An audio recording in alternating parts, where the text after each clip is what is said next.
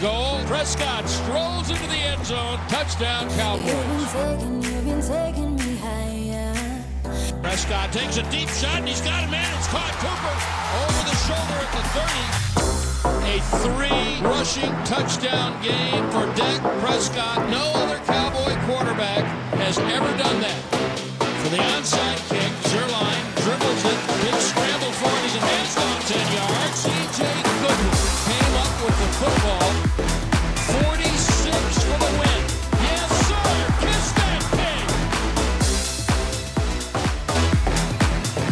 Gusto que nos acompañen este lunes 21 de septiembre con eh, lo que hemos tenido en esta semana 2 de la NFL. Aquí estamos los de NFL Live, todavía reponiéndonos de los juegos infartantes que tuvimos este domingo. El de los Cowboys fue fantástico en Arlington ante el equipo de los Atlanta Falcons, pero creo que de los partidos mejor jugados, el Sunday Night Football entre Seattle y los Patriotas, curioso, ¿no? Cam Newton estuvo meses y meses disponible. Nadie le tiró un lazo hasta que los Pats se animaron, lo firmaron por un año, sueldo mínimo, sueldo base de poco más de un millón de dólares. Y se le ve bastante bien a Cameron Newton, aún en la derrota. Tenemos mucho de qué platicar. En un instante saludo a los señores Sotcliffe Pedrosa y Trejo Garay. Vamos con los destacados de esta jornada. Y desde luego tenemos que comenzar con los Dallas Cowboys. Si aquí hay un lado A y un lado B. El lado A nos dice que Dak Prescott tuvo cuatro anotaciones en este encuentro. El lado B nos dice que jugaron tan mal que cavaron un hoyo tan profundo de que iban 20 puntos a cero al final del primer cuarto, producto de sus errores, producto de balones sueltos, de engaños de patada que no funcionaron. Matt Ryan, Matt Ryan, John jugó bastante bien, pero perdió. No, él logró capitalizar esas entregas de balones. A los vaqueros de Dallas era una tormenta perfecta. Primero no jugaba Tyron Smith, eh, soltó el balón Ezekiel Elliott, pero a final de cuentas se acalambraron los Falcons al estilo de Atlanta.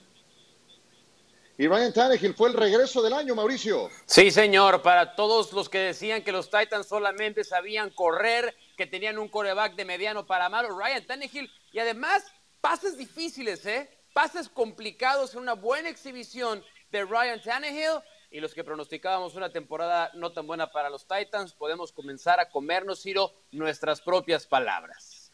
Y qué decir de Jacksonville también en este partido. Señor Trejo Garay, Josh Allen, nada mal en este partido. Y también Russell Wilson. Sí, ambos creo que han tenido una gran exhibición. Lo de Josh Allen fue en un partido complicado donde tuvo que esforzarse de más y hasta el final acaba consiguiendo cuatro pases de anotación. Se mantiene como líder de esta división este, pero Miami me sorprendió un poco. Pero Allen, en plan grande, también con esos cuatro lanzamientos para conseguir de seis puntos. Perfecto, pues ya ven ustedes a nuestros compañeros el día de hoy. John Sutcliffe con un precioso saco color mostaza. Javier Trejo Garay con la elegancia que le caracteriza. Mauricio Pedrosa de la misma manera. Ya nos dirá John eh, por qué de ese look, señor Sutcliffe. Ancho mundo de los deportes, Wild Sports, 50 años de Monday Night Football. Es del Salón de la Fama. Les platico. Sí. Y si me dejan, hasta voy a cantar el día Y de hoy. ancho, No, ancho el saco no. también, ¿eh? Ancho el saco también, sí, sin duda, sin duda. No, no te creas. La Cantar. gravedad, la gravedad me está dejando en la pandemia moverme mejor, mi Mau. Hoy es un día muy importante, no nada más porque se corta el listón del nuevo estadio de los Oakland Raiders, sino también por ese aniversario del que ya hablan de el lunes por la noche. Será con el duelo entre los New Orleans Saints y el equipo de los Raiders de Oakland. Y una noticia muy importante, hoy tenemos versión XL, extra large de NFL Live, así es de que los acompañaremos durante dos horas, de aquí hasta que arranque el Monday Night Football que tendremos por ESPN. Dallas jugó el día de ayer el equipo de los Cowboys.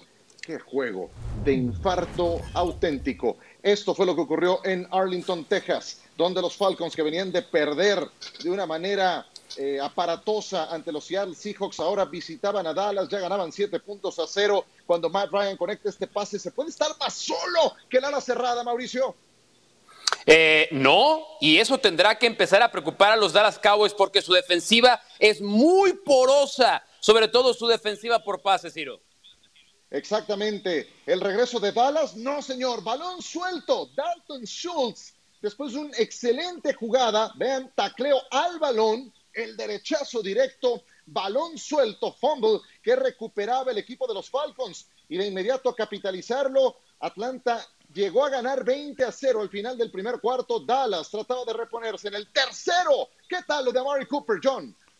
No, bueno, a Mary Cooper finalmente le meten un pase eh, muy bueno, Dak. Y te voy a decir algo, eh, si hubiera estado perfecto el pase, creo que a Mary Cooper se Sí. hubiera ido directo al touchdown. Una Mary Cooper que no estuvo al 100, no ha estado al 100 con lesión de pie.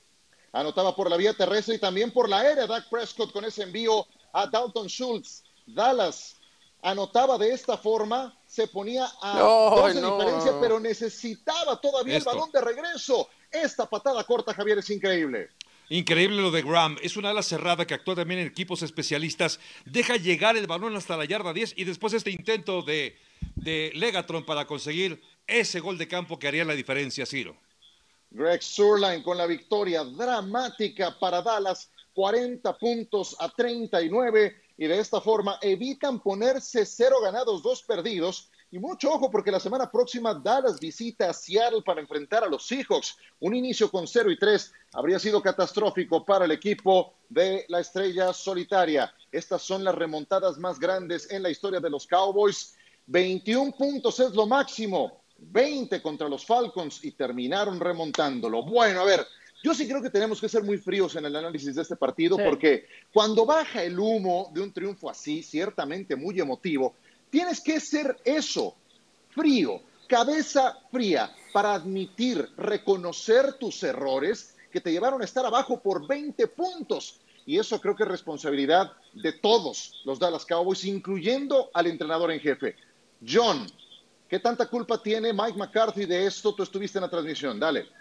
No, claro, eh, Mike McCarthy tomó malas decisiones, ganaron de panzazo, pero no fue por Mike McCarthy, fue porque no se pusieron las pilas en equipos especiales los Atlanta Falcons, dos patadas de despeje de engaño que no le funcionaron.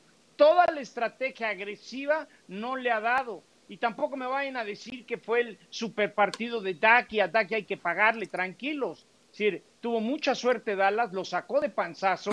y yo- y yo, yo transmití ese partido con Fer tirado y cuando vi a Arthur Blanca, el dueño de los Broncos, en la cancha, dije, ay, no vaya a pasar como en el Super Bowl, que bajó antes de tiempo. Es decir, Oye, sí pero- Dallas, pero mucha de la responsabilidad del resultado final tiene que ver con los Falcons. Ok. Oye, no, no, tampoco digas No, no, no, es que, discúlpame que te interrumpa. No, de verdad, de verdad que no quería interrumpir tan rápido, pero es que, es que tengo dudas, tengo, tengo preguntas por lo que acabas de decir. Porque entonces, si, si, si en el regreso no tiene mérito el entrenador en jefe y en el regreso no tiene mérito el mariscal de campo, entonces, ¿cómo lo hizo Dallas para ganar este partido que perdía por 20 puntos? O sea, porque yo entiendo que te puedes poner en una situación peligrosa y esa es responsabilidad de todo el equipo. Tiene culpa el entrenador en jefe, porque- pero, pero, no, no, pero a entonces ver. veamos ahora también la otra parte, porque Dallas reaccionó y los grandes equipos son los que encuentran maneras de ganar, Sí, sea claro. como sea. Claro. Es un equipo Oye, que Mau, Pero no es un grande 530 equipo, ¿eh? yardas. Dak Prescott da el juego de su vida y no le vamos a dar ni un gramo de mérito. Me No, parece no, que no, es no, peligroso. no. Me parece que Ah, es Una- cosa, lo, lo- Mau, lo eh, que tú- quise sabes. decir es que tampoco es para que ya le den su contrato. Yo sigo pensando, por ejemplo, para mí, Dak, que si se siquiera- mete a Seattle y saca la victoria contra Russell Wilson, que le Eso lo vamos a tocar Pero- más adelante, John, pero, pero, pero, pero es yo que... no creo, yo creo que Atlanta, cuando no estaba al 100 Julio Jones, yo creo que los Falcons también cometieron pero el Calvin tonterías Ridley- que le permitieron a Dallas sacar el juego. No, Ridley estuvo bien, Fue pero en momentos cruciales que tuvieron los Falcons para cerrar el partido no lo pudieron cerrar. Si eres mita y mita, sí salieron eh, en la segunda mitad, fueron mucho más agresivos. Eh, eso, eh, eh, todo Pero, el mérito ver, de sacar la yo- yo victoria, pero digo tampoco es es, un trabuco Dallas aún- y resulta aún- que Dak ya es un superestrella, ¿eh? La defensa es un desastre, antes de dejar hablar a Javier, la defensa es un desastre y yo lo que creo es que jugando con esta hoja de ruta no le ganan a los equipos contendientes. Javier, Sí, no sé como cómo lo ves tú. sí. No, estoy de A los que acuerdo están bien contigo. estructurados, no. Estoy de acuerdo contigo, creo que todavía tiene un equipo con muchas falencias, pero voy a convertirme aquí, bueno, ya tenemos un abogado en el panel como para que me sume yo como abogado Y del de diablo, Mike además. McCarthy. Además, abogado del diablo. Mike McCarthy, no nos quejábamos la temporada pasada por lo timorato que eran las decisiones de Jason Garrett. Llega este hombre, toma un par de decisiones que son equivocadas, queda claro, pero al final del día se arriesga, que es lo que probablemente le pidió Jerry Jones, una etiqueta de un, de un e, equipo que busque, que luche, que pelee, que se arriesgue. Y fue lo que hizo finalmente el equipo de la mano de Mike McCarthy, porque quizá la mejor actuación de Dak Prescott, además de los errores que coincido con ustedes, fue justo con Mike McCarthy en las laterales. Fue el partido de su vida. Yo coincido contigo, creo que hay que esperar para darle un contrato del calibre que él espera, pero fue un gran desempeño, claro, la combinación de aciertos de Dallas y errores de Falcons. A ver, quiero, quiero complementar esto que acaba de, decir Javier con este comentario. Un partido como el de ayer, con otro entrenador en jefe, no lo ganan los vaqueros de Dallas. Un juego que arrancó como el de ayer, con el otro entrenador en jefe, lo acaban perdiendo por 35 puntos. La NFL se trata de ajustes y los más importantes y los mejores entrenadores son los que ajustan sobre la marcha, los que son capaces durante el juego de cambiarle la cara a su equipo, porque encuentran dónde están jugando mal y tratan de ganar bien. Y ayer fue exactamente lo que pasó. el juego de ayer Dallas lo pierde por 35, pero con Mike McCarthy fueron capaces de ganarlo. y eso es cocheo y es ejecución del Me pondría de pie para aplaudir. Estamos viendo, estamos viendo la patada corta, perdón, John, estamos viendo la patada corta. Eso, perdón, yo lo veo en colegial y lo creo, no en profesional, donde la gente entrena equipos especiales que no saben los de negro que la pueden agarrar antes de que pasen 10 yardas. Yo aquí creo que es mucho lo que termina dejando de hacer. Pero Ciro, también demos de crédito al cocheo de Dallas. Pero ¿por qué no, es todo lo negativo, negativo, negativo? ¿Por qué no le damos crédito al nuevo entrenador de equipos especiales que hace algo que nadie está esperando y para lo que, para lo que su equipo sí está listo? No, pero. El balón que suelta de las manos Julio Jones, las dos patadas de despeje. pero, así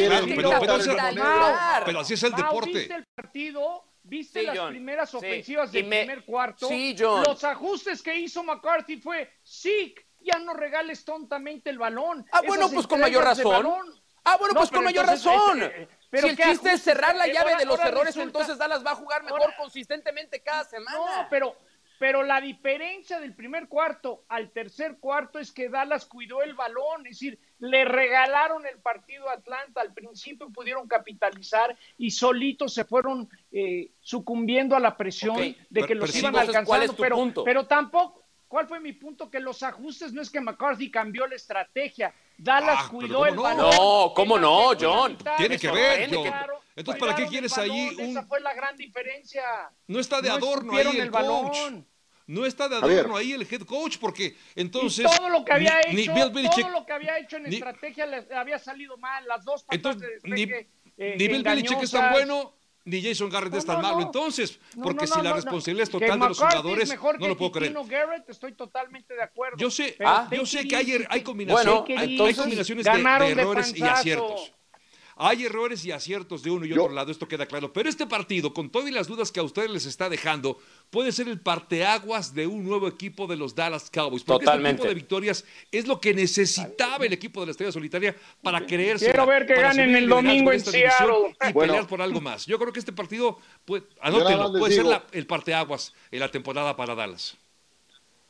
Bueno, no tuvieron a Tyron Smith, su tackle titular, tackle ofensivo titular, su mejor Ahí hombre de la línea todo el problema. No tuvieron a Anthony Brown, entonces tuvieron que jugar con el novato Dix en un lado de los esquineros. Y una ala cerrada nuevo con también. Chidobi Agusie. Agusie es muy vulnerable. Ayer lo traía loco Calvin Ridley.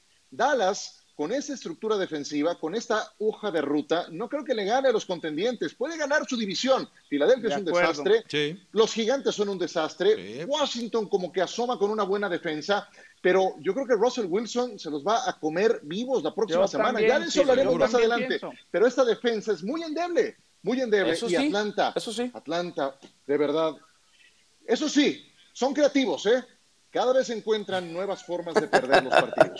Ya les ocurrió en un Super Bowl, semana 2, les vuelve a ocurrir, están con de cero Marcus Lawrence le pagaron una fortuna y no ha hecho nada, Ciro.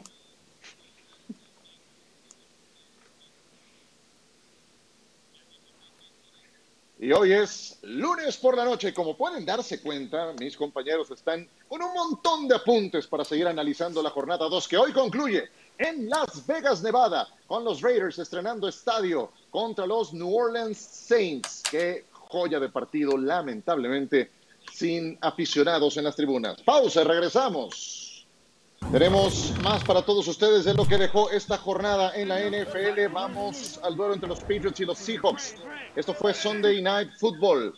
Duelo entre dos grandes entrenadores, uno de 68 años de edad, el otro de 69, Pete Carroll contra Bill Belichick. Primera serie ofensiva, un terrible error que comete Greg Olsen, un pase que le rebota en las manos y que Devin McCourty regresaba a Touchdown. Sí, fue mala suerte. Pareciera que Greg Olson estaba nervioso, no tuvo su mejor partido. Por ahí tuvo un touchdown, pero se le veía un tanto inquieto con su nuevo equipo, Ciro. Exactamente. En la siguiente serie ofensiva lo armó muy bien el equipo de los Seattle Seahawks con una serie de 13 jugadas donde recorrieron 75 yardas y Russell Wilson explotó con Tyler Lockett. Los pases profundos fueron la historia de este partido. Mauricio ya lo había dicho en la semana Bill Belichick. Es una nueva manera de afrontar la ofensiva. Le han dado más libertad a Russell Wilson que haga lo que hace mejor para mí, ¿eh? Para mí es el mejor lanzador de pase largo en toda la NFL. Y eso sí, contó con muy buenas manos también de, de sus receptores en la jornada de anoche. Sí, lo tuvo de Tyler Lockett, de DK Metcalf, también de David Moore, inclusive Freddie Swain, apenas en su segunda recepción en la NFL. Y desde luego Chris Carson, que tiene esa dualidad, no nada más corre, también recibe pases. Ese fue de 18 yardas para la ventaja que tenía el equipo de Seattle. Pero Cam Newton contó con Julian Edelman, pese a la lesión que acarrea Javier como uno de sus grandes aliados y además el juego terrestre, Cam volvió a anotar por esa vía. Sí, poco más de 320 yardas por aire para Cam Newton y de esas 320 la mitad, poquito más de 160 fueron justamente para Julian Edelman. Y no podía ser de otra manera en un duelo entre New England y Seattle, se iba a definir en el último minuto en la yarda 1, igual que ocurrió en el Super Bowl, igual que ocurrió en otras oportunidades tras eh, un eh, castigo que se marcaba el eh, conjunto de Nueva Inglaterra decidió correr con Cam Newton y Jamal Adams lo frenaba en la zona de gol. Juego muy emotivo, bien disputado entre Seattle y los Patriots con victoria para el equipo que dirige Pete Carroll. Con un Russell Wilson estelar que lanzó cinco pases de anotación y apenas una intercepción. Cam Newton anotó dos veces por la vía terrestre, pero falló en la jugada más importante. Bajo presión, Russell Wilson simplemente destazó fue capaz de hacer una disección perfecta de la defensa contra el pase de Nueva Inglaterra. ¿Qué aprendimos de este partido, Mauricio Pedrosa? Ok, dos cosas para mí. Primero, que mi pick de Russell Wilson para MVP de la temporada está en paz. Va eh, encaminado a hacerlo. Pero no fue El 82% de sus pases, nueve pases para touchdown, rating de mariscal de campo de 140. Ese pick está sano. Pero dos, que los Patriots con Cam Newton, a diferencia de lo que pensaban John Sutcliffe y otros analistas, van a ser mucho más competitivos. Pertenecen a un selecto grupo de equipos que van a pelear en la postemporada. Esos fueron mis dos aprendizajes, Ciro Procuna. Ciro, el primero me, genera muchas dudas, ¿eh? Pero déjame, echarme, déjame, echarme, un pollito con Mauricio Pedrosa. Mauricio Pedrosa en este programa dijo que Cam Newton iba a ser el MVP. Que iba a ser candidato. Iba a ser candidato. No, no, lo dijiste, no, no qué fácil. Sí, y dijiste dos, dije candidato. Yo vengo diciendo que los Patriotas ¿eh? iban a ser competitivos y que iban a ganar la división este de la americana. ¿Qué saco del partido de ayer? Que a Cam Newton, uno muy importante, físicamente está bien, está lanzando sin dolor, y dos, Belichick y Josh McDaniels lo van llevando poco a poco y le van soltando, le van soltando. ¿Ese mismo Cam Newton que tú dijiste que no tenía para ser titular? No, no, no. ¿Es ese mismo Cam Newton que tú dijiste que, no, iba a ser titular? No, no, no, sí, sí, sí. Tú lo dijiste, dijiste, no va a ser titular. Que lo habían llevado Si vamos a repasar nuestras palabras, tú dijiste Cam Newton. Mauricio, no, no, no, nunca creo lo que estás equivocado. Nunca lo dije. Y dos, no lo dijo él. Y dos, lo dije yo. Adams llegar a Seattle vino a poner orden. Hay otra nueva legión de boom. Me encantó lo que hizo Adams. Y DK Metcalf, la manera que puso en su lugar a Stephon Gilmore. Tremendo. Gilmore fue impresionante. Es la primera vez Eso sí. desde el 2018 que Stephon Gilmer es el más cercano a un receptor que atrapa un touchdown y ayer fue la primera vez del 2018. El, el, año pasado, 96 ocasiones. No le tuvieron miedo, John. ¿Sabes qué? no le tuvieron miedo. Si le vas a San Francisco y me estás viendo en el programa, ponte a llorar. Porque a Seattle nadie le quite esa división y una de esas Arizona acaba cepillando. O Rams. ¿Sabes qué, Ciro? ¿Sabes qué aprendí, Ciro, amigos? ¿Qué aprendiste? A, Venga. A callarme la boca. A callarme No, no, la no, boca. no. Javi. Fui yo el que Javi, dijo.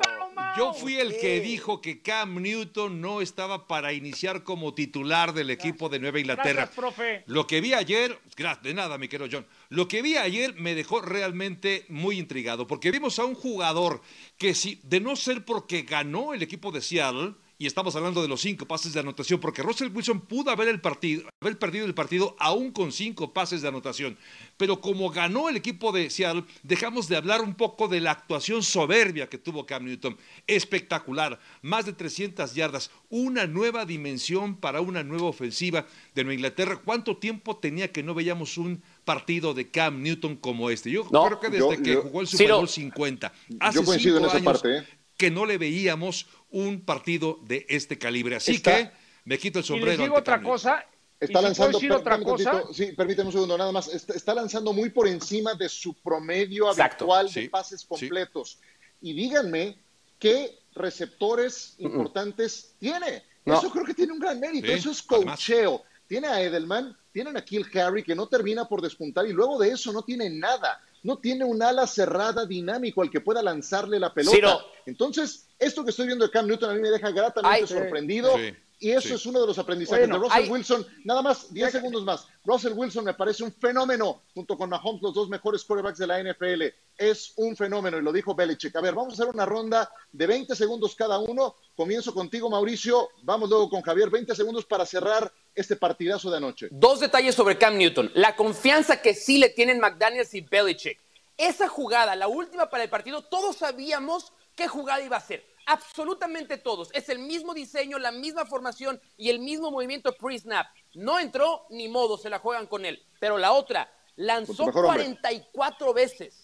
Quiere decir que no lo tienen ahí nada más para correr. Saben que con el brazo también les va a ganar partidos. Lanzándole a quiénes, ese es también un buen punto. Javier, venga. Sí, además eh, enfrentó una defensiva que yo tengo mis dudas si esta defensiva es la misma de Legend of Boom, ¿no? Eh, Porque la semana pasada No, también no, aceptó más de lo es. 400 yardas a Matt Ryan, lo cual creo que hay una gran diferencia entre esta defensiva y aquella. Lo de Cam Newton, ya lo comenté, lo de Russell Wilson, sobresaliente, cinco pases de anotación para quitarse el sombrero. Increíble lo que decía Ciro y lo que has comentado, que no haya recibido un solo voto para, para MVP. Yo creo que esta semana ya hay varios que están echándole el ojo para MVP a Russell Wilson. Venga, John, cierra. Le dieron confianza, como dice Mau, un, un Cam que, que se había sentido que ya nadie lo pelaba, que nadie quería, que pensaba en él, lo han manejado de una manera extraordinaria. No por algo la ardilla tuvo su mejor yardaje en la historia de la NFL para Edelman.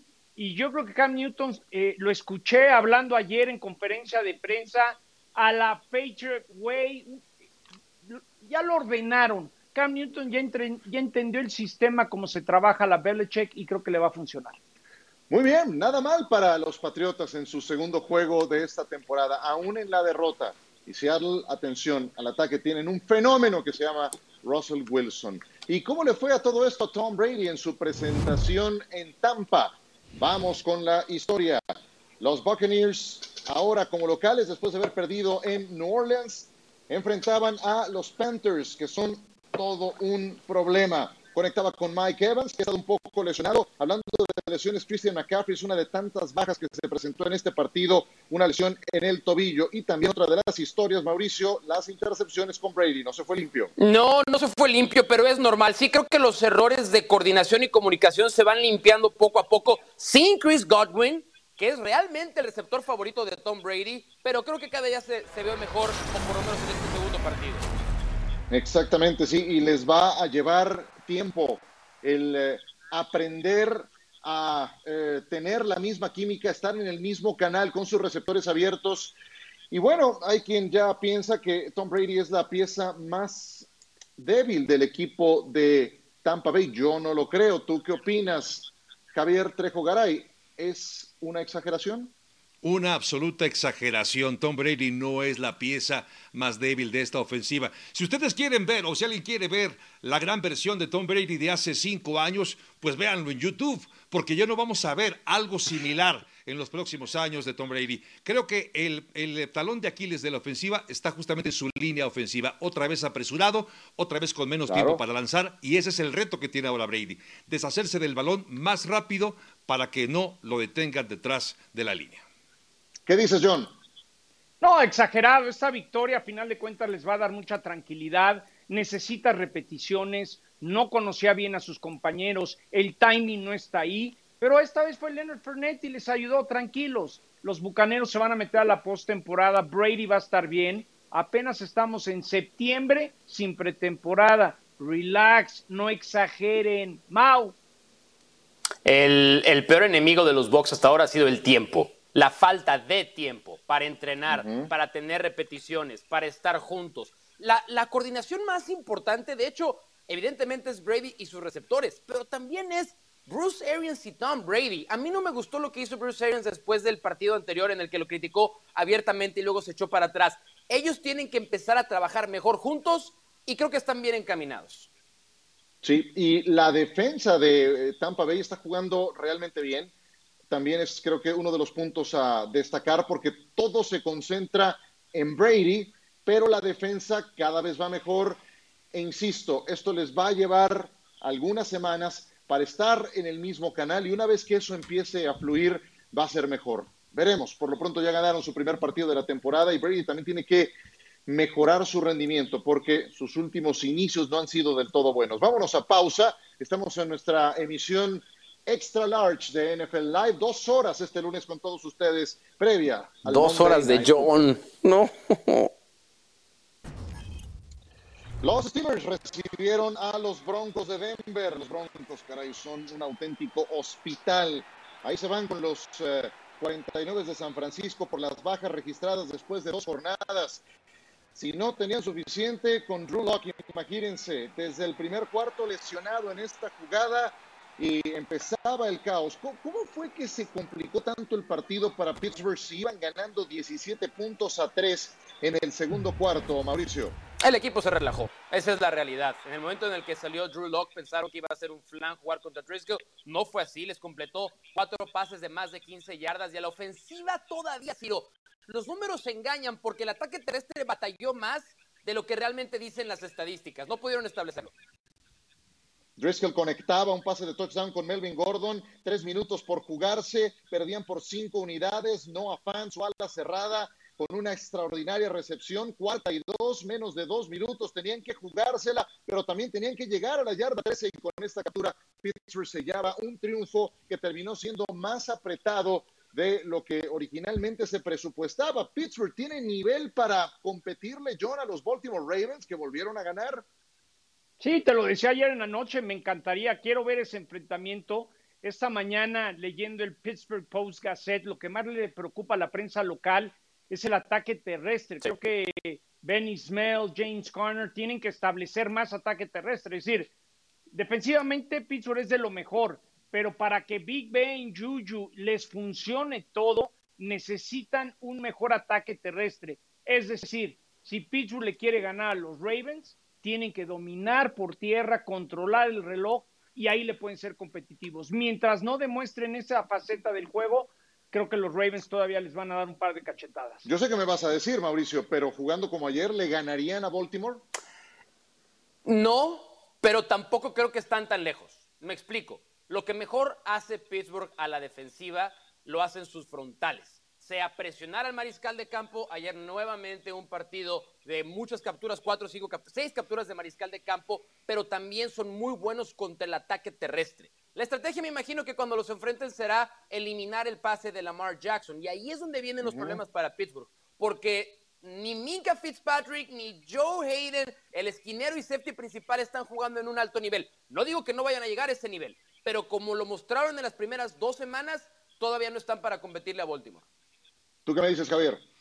Que el ataque terrestre sigue siendo el talón de Aquiles de este equipo. Cierto es que ha recuperado a Big Ben y tener al coreback eh, futuro miembro del Salón de la Fama detrás del centro, es muy bueno para el equipo, pero necesita apoyo. Ayer James Conner consiguió apenas su segundo partido de más de 100 yardas en dos temporadas y Bernie Snell terminó con menos una yarda de ganancia, es decir, no hay un ataque consistente por tierra y si le dejas todo el peso para el brazo de, de Big Ben sin movilidad, este equipo va a estar en problemas. Mucha defensiva y lo que quieren. Pero esta ofensiva no necesita anotar. No puede ser la misma del año pasado. Claro, no estaba, no estaba Big Ben, pero necesita mejorar el ataque terrestre, si no va a ser complicadísimo competirle a Baltimore. Y a todo esto, ¿cómo están los Baltimore Ravens? Que visitaron Houston para enfrentarse a los Tejanos. Acaban de darle una repasada de aquellas a los Cleveland Browns, lo cual estaba presupuestado, pero ahora contra Houston tendrían más oposición.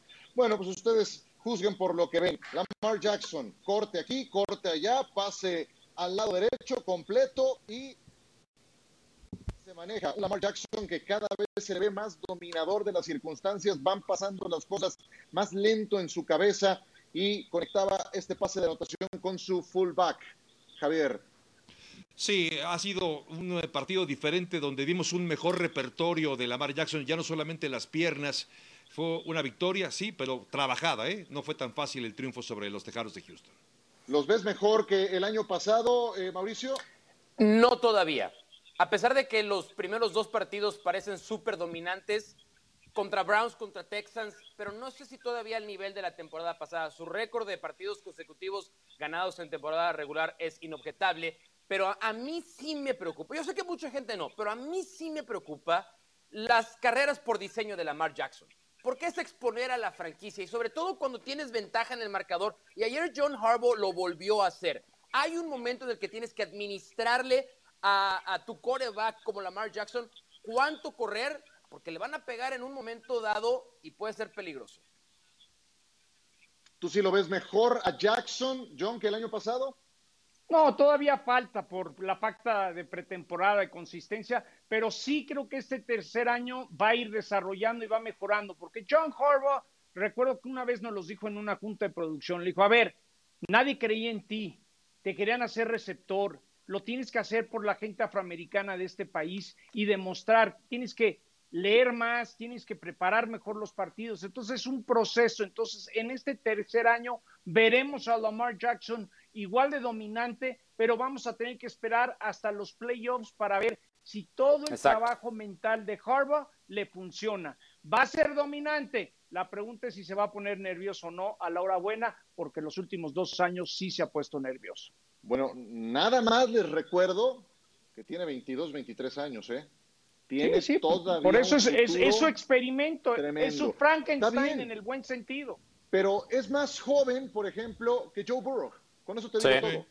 Es más joven de edad que Joe Burrow, por eso, pero ya tiene más Y van contra Chiefs la próxima semana, ¿eh? En Monday Night el, Football. El partido de la temporada, Mau. Exacto. Qué bueno que los invocaste. Vamos a ver cómo le fue a Kansas City en su visita a Los Ángeles, al palacio que construyó el señor Kroenke, el SoFi Stadium. Fuera de combate, Tyler Taylor, Justin Herbert va al ruedo y la verdad es que se le vio muy bien al novato en su primera en su primer partido como titular, touchdown por la vía terrestre, touchdown por la vía aérea, comete un error y bueno, se vale, una intercepción que creo que a la postre fue dolorosísima en el resultado de ese partido, Mauricio. Eso fue lo que lo cambió, porque además Ciro podía correr dos yardas, hubiera conseguido el primero y diez y probablemente hubieran amarrado la victoria, pero esa intercepción le dio vida a Patrick Mahomes. No le puede dar vida a Patrick Mahomes, pero creo que los Chargers tienen que estar contentos de lo que vieron con la selección de primera ronda de este año Justin Herbert. Exactamente, no le puedes dar una oportunidad y todo empezó a explotar con Tyreek Hill, lo habían tenido silenciado, pero en el cuarto periodo explotó, emparejó el partido, se fueron a tiempo extra. Harrison Butker había anotado antes un gol de campo de 58 yardas y lo volvió a hacer Harrison Butker para darle el triunfo a Kansas City, 23 puntos a 20 sobre el conjunto de los Chargers con la presentación de Justin Herbert. Le pusieron presión a Pat Mahomes, no superó Mahomes las 100 yardas en la primera mitad de este partido. Al final termina con dos anotaciones y 302 yardas. Pero Kansas City, Javier, no los puedes provocar porque si están abajo por 10 o más puntos en el marcador, terminan explotando y ganándote, como ha pasado eh, últimamente y lo vimos en esa gráfica. Pero te quiero preguntar primero a ti, Javier, en relación a Justin Herbert.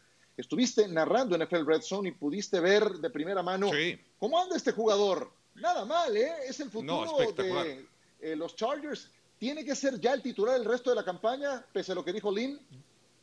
Yo sí lo dejaba como titular, le dio una dimensión distinta al equipo. No solo eso, sino él se enteró que iba a jugar apenas unos minutos antes del kickoff. Le dijeron, vas a jugar, vas a abrir todo el partido. Es decir, cero pánico escénico. Sí, parecía que era una broma. Él pensó que era una broma. Cero pánico escénico. Y algo muy importante, la personalidad, el liderazgo de este muchacho, más allá de sus facultades, que lo vimos muy bien, más allá de eso, la forma en que acaba liderando el equipo es vital. Me pareció que es un gran hallazgo y no cabe duda. Este es el quarterback del futuro, pero para mí tendrá que ser ya el del presente para los Chargers. Hay que desarrollarlo. ¿Ya de una vez? Sí, yo ya, de, una vez. Sí, a mí me gustaría, eh, yo, a mí me trajo muchos recuerdos de, una historia de, de, un atleta profesional en Los Ángeles, 1981, estaban los Dodgers en San Francisco, Opening Day, Jerry Royce calentando se lesiona y le dice la sorda a Valenzuela, llégale chavo, debuta Valenzuela y se avienta cinco blanqueadas de manera consecutiva. Yo creo que lo de Justin Herbert demostró, no sé si Lynn ahorita por vestidor va a querer a Tyler Taylor, pero creo que este chavo tiene, muchos lo han comparado con Big Ben y me encantó lo que vi. Y los Chargers finalmente tienen un coreback que no se llame Philip Rivers, que va a ser muy bueno. Entonces, es una gran señal. Sí, pero con calma. cosas así. Sí, por eso es un proceso. Yo creo que la decisión correcta es que regrese a la banca y aprenda de Terrell Taylor. Blin lo ve así y creo que es lo correcto. Ayer ni tiempo le dio nervioso. Ni tiempo le dio. Tuvo que salir a jugar. A veces, a veces la mejor manera. Sí, de acuerdo, y si puedo dar, de acuerdo. Y si puedo dar un último punto de ese partido, no sé si les pasó a ustedes con Harrison Buckner, cuando viene el gol de campo de 58 yardas, cuando lo ves dices, no, hombre, este chavo no lo falla ni de chiste, y era de 58. Kansas City también tiene hoy en día el mejor pateador de la NFL. Dale, Mau, porque se acabó el tiempo no, y metió ya se lo, acabó yo. yardas, porque se lo repitieron. es un fenómeno. Eh, eh, Mau, ¿algo de Herbert? Esa parte nada más de que Lynn quiere llevarlo porque lo poco que lo vio en Training Camp no lo convence todavía. Está bien que siga en la banca. Muy bien, me parece muy justo. Vámonos entonces a mensajes. Lo de Herbert, de verdad, sorprendente en varias ocasiones. Regresaremos con más. Hoy es Monday Night Football. Recuerden, tenemos por la pantalla de ESPN Monday Night. y los New Orleans Saints contra los Raiders. La presentación de su nuevo estadio y The Killers, en el mismo tiempo. Claro. Les vamos a presentar el concierto. Welcome to ABC's Monday Night Primetime National Football League television series. Everybody thought, oh, this can't work. Football in prime time. The pass is intercepted. It pretty much reinvented the wheel. There goes Bo, and nobody catches Bo. Touchdown. it just looks different at night. And leave it to Dion to break it open. What a run! Everett in stride. Touchdown Rams. There's something theatrical. Is that a pin? Yeah. We got a Jackson five. I always performed at my best at a very high level. And Jerry Rice trying to tie. He does it. Jim Brown touchdown. Yeah, he does it. And you just know the entire world is watching, and you want to make a statement that night. Hurdles, and he is in. There's Brady out of the gun from the half-yard line. Why not? Wes Welker pulling away. Lord, you can take me now. I've seen it all.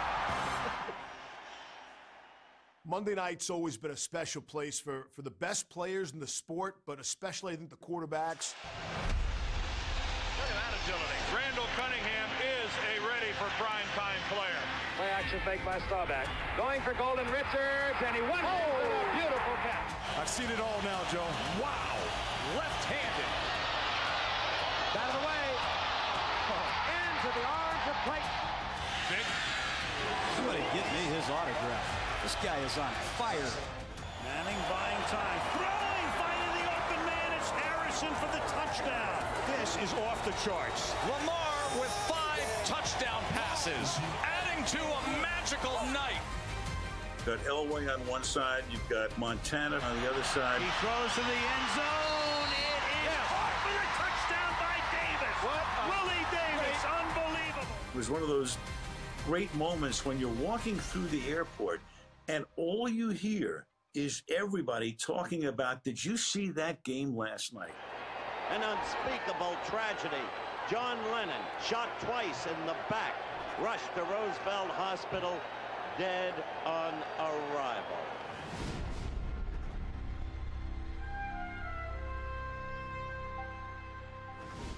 I knew my dad would want me to play, and I didn't expect this type of performance, but I know he was watching tonight. Obviously, football is the key part of Monday Night Football. Everybody gets that. But that night is so much more than just the game.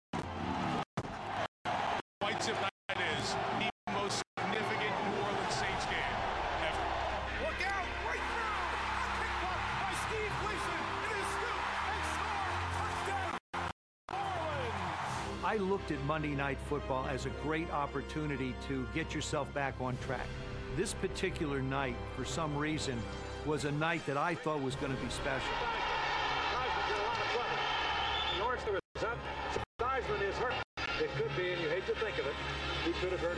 The pain was absolutely excruciating for an instant. They took me into a prep room. There was a somebody brought in a black and white TV. I asked them to, and they put a coat hanger uh, so that I could watch the end of the football game. Everything seems bigger on Monday Night Football.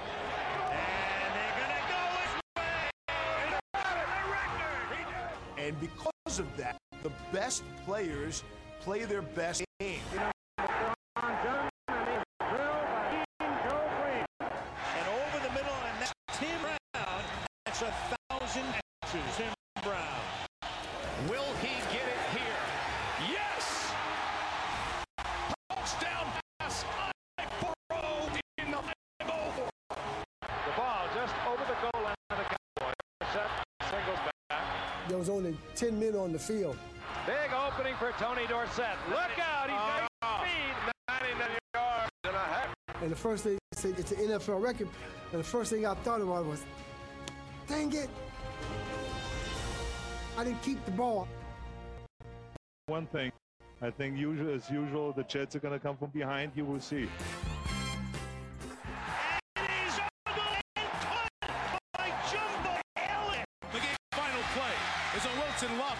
Zone, which is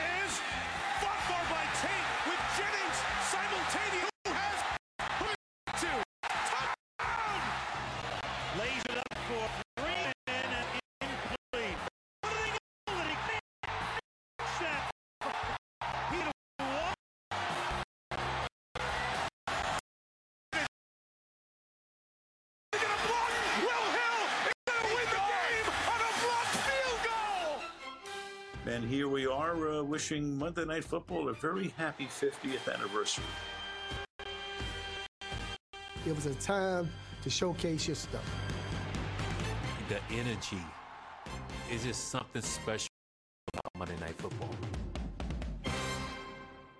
Es inevitable cuando uno ve semejante resumen, tantas historias que han pasado durante cinco décadas en Monday Night Football. Yo les comparto hace un momento, eh, les decía que eh, mis primeros juegos que vi siendo un niño de 6, 7 años, pues fueron justamente los lunes por la noche que narraba Fernando Von Rossum con Roberto Keosellán, con Víctor Cerrato. Entonces, yo creo que todos tenemos un gran recuerdo de Monday Night Football y, y les pediría que compartieran el más valioso para todos ustedes. Eh, John, comienzo contigo.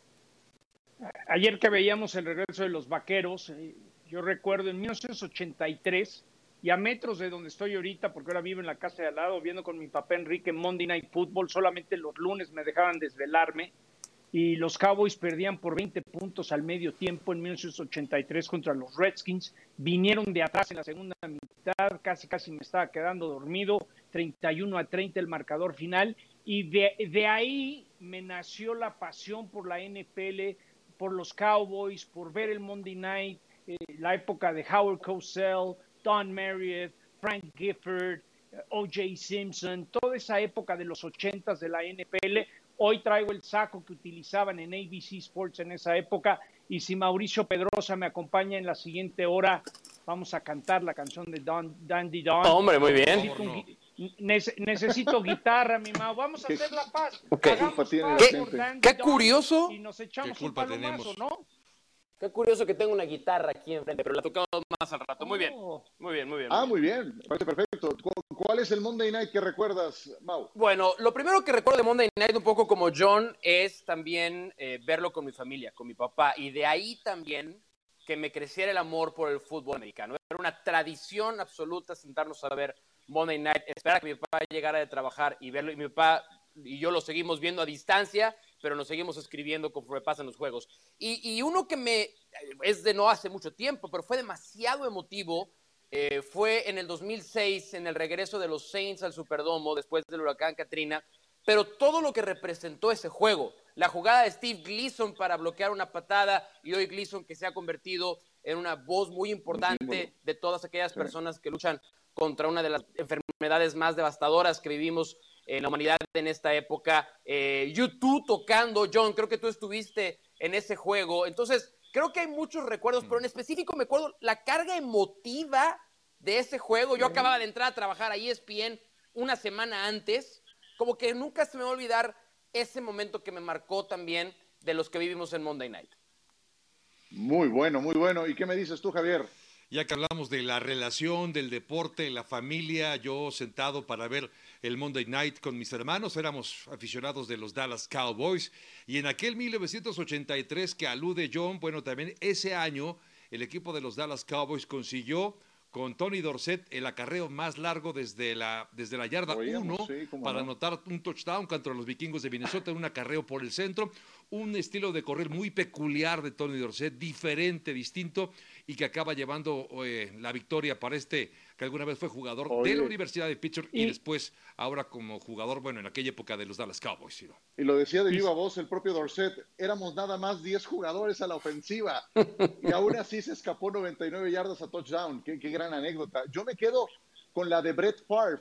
Eh, Brett Favre jugó un Monday Night contra los Raiders en Lambeau Field el día después de que su padre había muerto y tenía desde luego la autorización del equipo para ir, eh, para no presentarse al, partido, para acompañar eh, a su familia en ese momento tan complicado. Favre dijo, me quedo, juego el partido porque es lo que querría mi padre y quiero regalarle mi mejor actuación. Superó las 300 yardas, lanzó cuatro pases de anotación. Eso ocurrió en el 2003. Yo me quedo con esa. Además, me tocó transmitir ese partido en radio. Entonces, hablando de esa carga emotiva, uno de tantos que lo tuvo fue justamente este. 50 años de Monday Night Football y no podía ser mejor hoy con los Raiders que estrenan su propia estrella de la muerte, el All Giant Stadium, que luce espectacular ahí en Las Vegas, Nevada.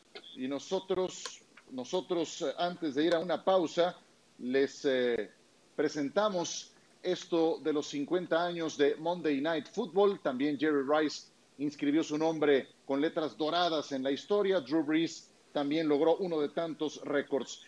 Eh, les presentamos cómo luce este escenario en esta ciudad del juego, en esta ciudad de la diversión y del entretenimiento, al tiempo que vemos cómo quedó este estadio. No, no se lo pierdan de verdad, va a ser un Monday Night Football diferente porque al medio tiempo va a estar el grupo de rock The Killers y lo vamos a presentar íntegro, así es de que no dejen de sintonizar este lunes por la noche.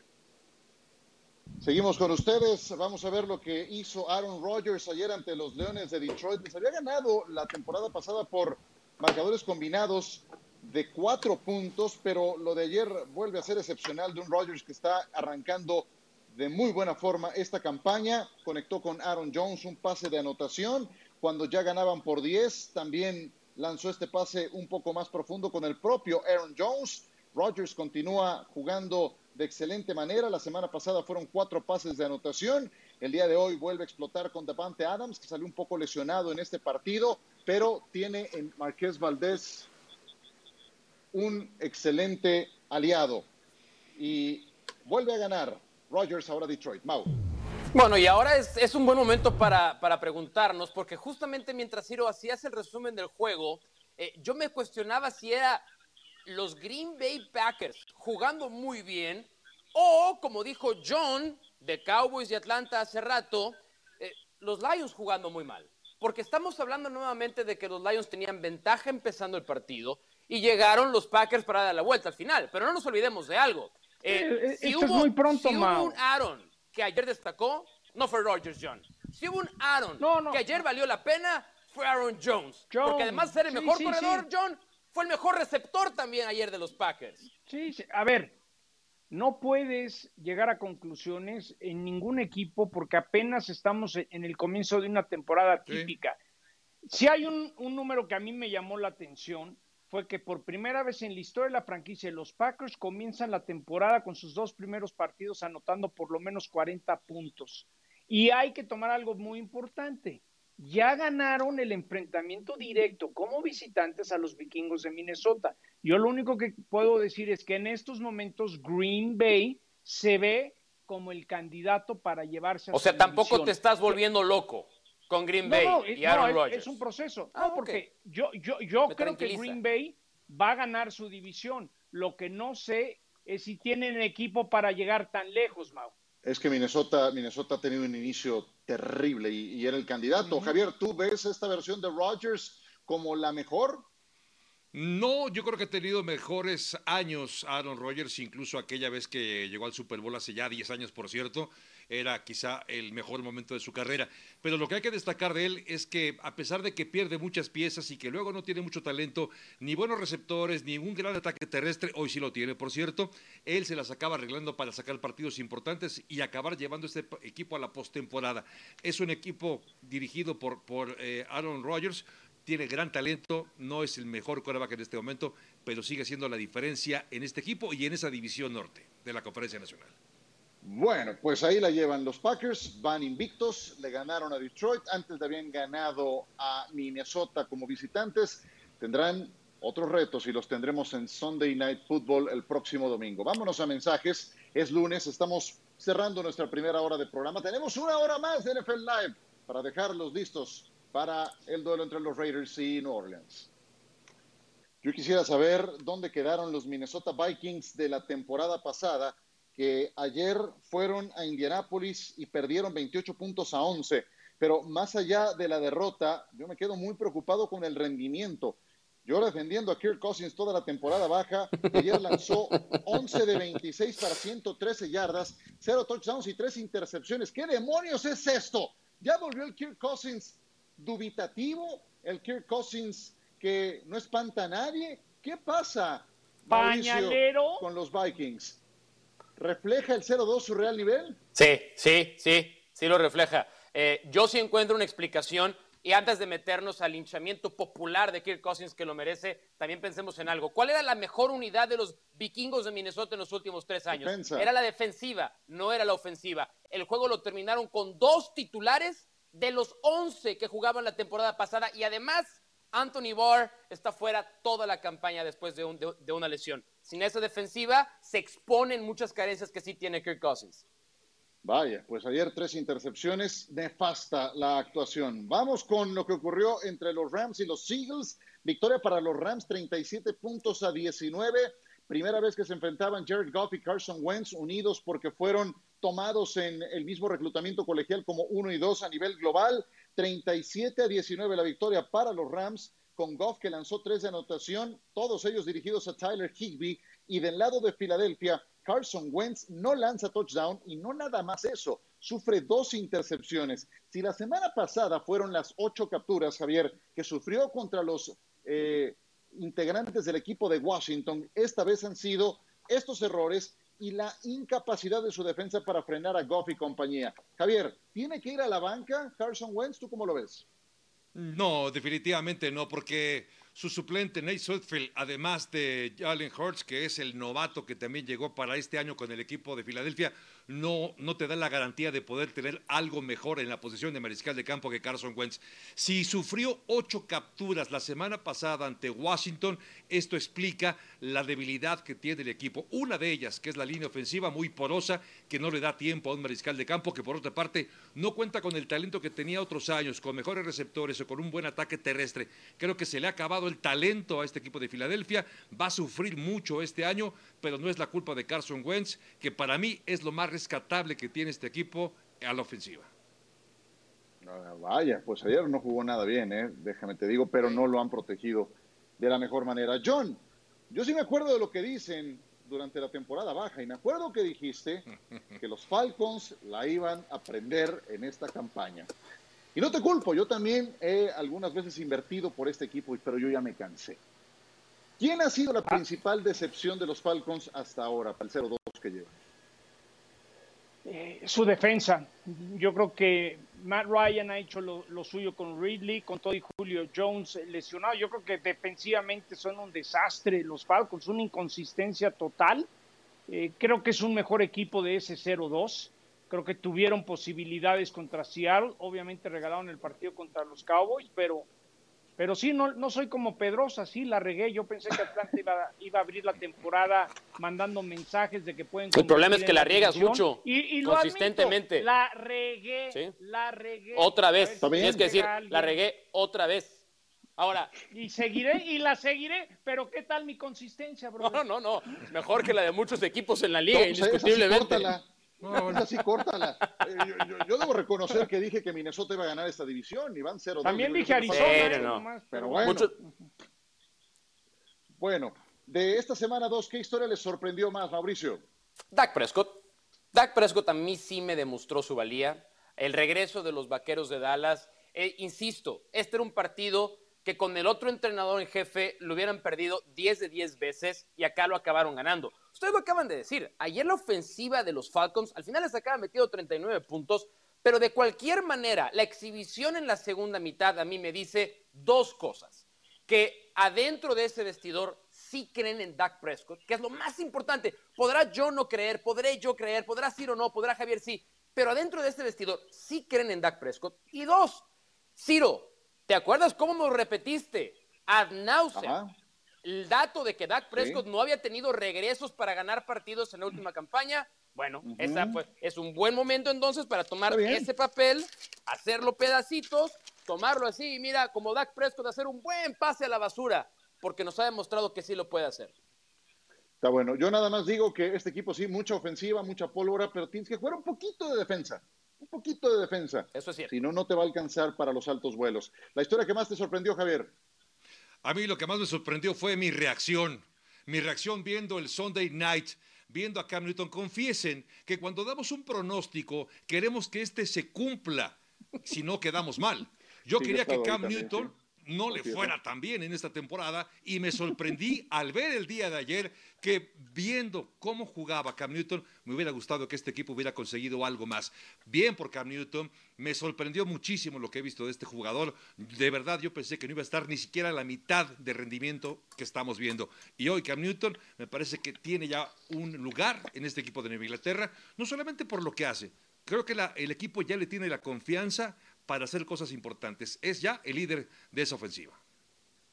Agradezco y aplaudo tu sinceridad, Javier Trejo Garay. John, ¿qué fue lo que más te sorprendió de esta jornada? Yo también iba a decir lo de Cam Newton, pero mejor ya, sí, nunca pensé que Cam estuviera a ese, MVP, a ese nivel. MVP. Pero, ¿saben quién? ¿Sí saben quién es el, el coreback que más ha corrido en las primeras dos semanas? Que empató la marca de Michael Vick del 2006 con 155 yardas. Kyler Murray. Buena. Yo creo que Arizona eh, es un equipo que Cierto. manda un mensaje con todas las lesiones de San Francisco. Creo que Arizona hay que ponerlo en la conversación para ver si se pueden meter a la postemporada. Yo creo que Arizona con Kyler Murray, lo dije hace unas semanas que Kyler Murray será la próxima joven figura en la posición de mariscal de campo, pero estoy muy sorprendido que vayan 2 y 0. No, no pensé que iban a comenzar así de rápido.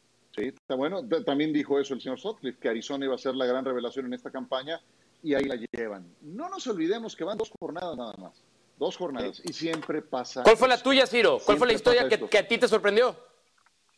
Eh, yo, yo, tengo que coincidir con la de Cam Newton. Eh, de verdad que eh, no esperaba verlo en esta forma. Le vi mm. pases con una precisión que no recuerdo en mucho tiempo y, y, no dejo de subrayar la parte de las armas que tienes a tu disposición, porque en verdad cuando ves lo que hay en receptores, ala cerrada y corredores de los Patriotas, te encuentras con que no son cinco estrellas, fuera de Edelman. Nakil Harris, un novato que no ha funcionado. Sí, sí, sí. En la posición de ala cerrada no tienes nada, absolutamente nada. Patriotas fue el segundo peor equipo en producción de sus No pudo contar con James White por no el tema de sus papás. en esta campaña lo de James White. Entonces, ves a Cam ejecutando y quedarse a dos yardas de ganarle a Seattle en Seattle, esa fue la, eh, el desempeño que más me sorprendió de esta jornada. Y sí, estoy de acuerdo con Javier. Qué buen bloque. Y tenemos todavía mucho más, porque es Monday Night Football. Va a cantar, John Sutcliffe ya dijo, No, y eh, Mauricio no. Pedrosa lo va a acompañar en la guitarra. Turn off El- the light. Espérate, espérate, todavía no, el- todavía no. Es la grup- No, no, digo, para que los que van motores, llegando niño. sepan lo que prometieron. Es el dúo, ¿cómo le llamaste, Javier? El dueto miseria, mi querido Ciro. Dueto miseria, vaya, bueno. Los que no Ay, son el miseria son los Saints y los. Raiders. Que tendremos hoy en Monday Night Football. Por lo menos no nos dijo Guarachín y Guarachón. Por ahí va. Y tú.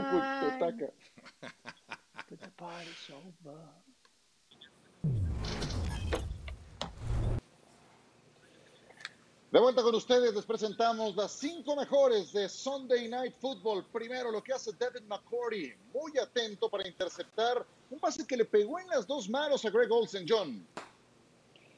Sí, de 43 yardas, a final de cuentas se puso las pilas, un error y lo supo capitalizar.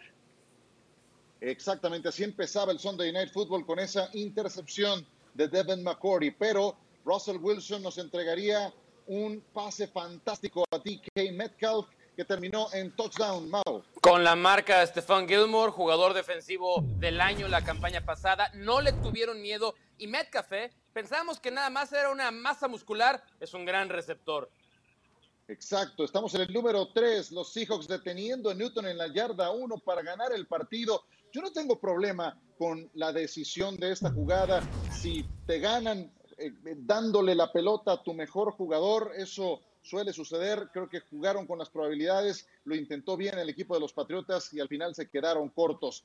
La recepción de Julian Edelman, número 2, Javier. Sí, fue el pase, uno de los pases de los mejor, los pases mejor lanzados por parte de Cam Newton. Y no solamente eso, sino que la química entre Julian Edelman y Cam Newton ha sido algo muy relevante. Parece que Julian Edelman tiene un nuevo mejor amigo, se llama Cam Newton. Sin duda. Y la número uno es la de David Moore, una tremenda recepción. En fin, un juego que por él mismo es candidato a, de los, a uno de los mejores de esta temporada que apenas está comenzando. Desde luego que la noticia más eh, lamentable de esta jornada han sido las lesiones. Ya le pasó Saquon Barkley, veíamos el caso de los Broncos de Denver con Drew Locke, eh, que no termina el partido contra los Pittsburgh Steelers, pero donde más se, marca, se marcaron las eh, ausencias por lesión fue en el caso de los 49 de San Francisco, que de por sí ya no contaban con T. Ford, tampoco con George Kittle, que se perdieron el juego ante los Jets en Nueva York. El día de ayer eh, se lesiona Nick Bosa, está fuera por toda la campaña Nick Bosa, ligamento cruzado, no regresará. Y lo malo de todo esto es que entra Solomon Thomas en su lugar y poco después Thomas también sale lesionado.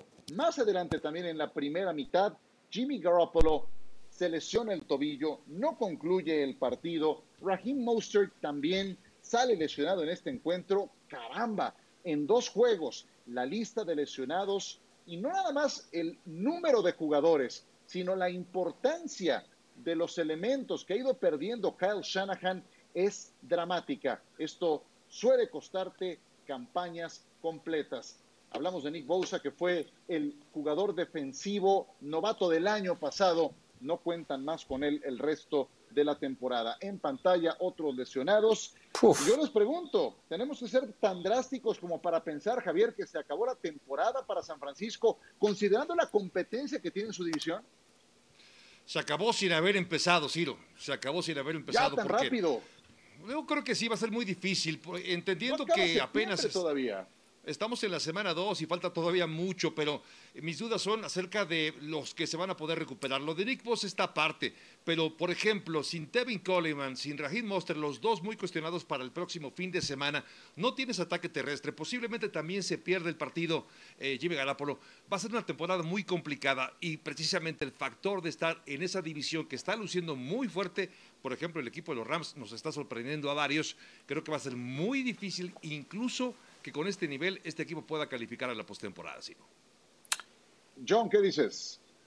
A ver, la división ya la perdieron, sobre todo lo que hemos visto Seattle, pero San Francisco, el decir que se acabó su temporada y no pueden llegar a la postemporada, tranquilo, sí, sí tienen muchos retos, está muy raro, están salados, algo está pasando porque la, la tendencia a las lesiones viene desde, desde los campamentos, es decir, ¿qué, ¿qué pasó que a los 49ers le pegan más las lesiones? ¿Dónde no hubo bien el trabajo de reforzamiento de, del trabajo físico que tenían que hacer? Pero así decir, muertos no están, es decir, sí tienen suficiente equipo para pelear todavía, meterse a la postemporada. La división, fuera de algo raro, ya el problema, el trofeo a Seattle. El problema para mí es que pensábamos que Seahawks y Niners estaban en un nivel, Rams uh -huh. y Cardinals querían pelear por llegar a otro, a otro nivel. Hoy me parece que los Seahawks están en un altísimo nivel y la verdad es que en este momento no hay tanta diferencia entre Rams, Arizona y San Francisco. Y el otro problema para mí es este. Se quejaron mucho los jugadores de los Niners del terreno de juego en el estadio de los Jets.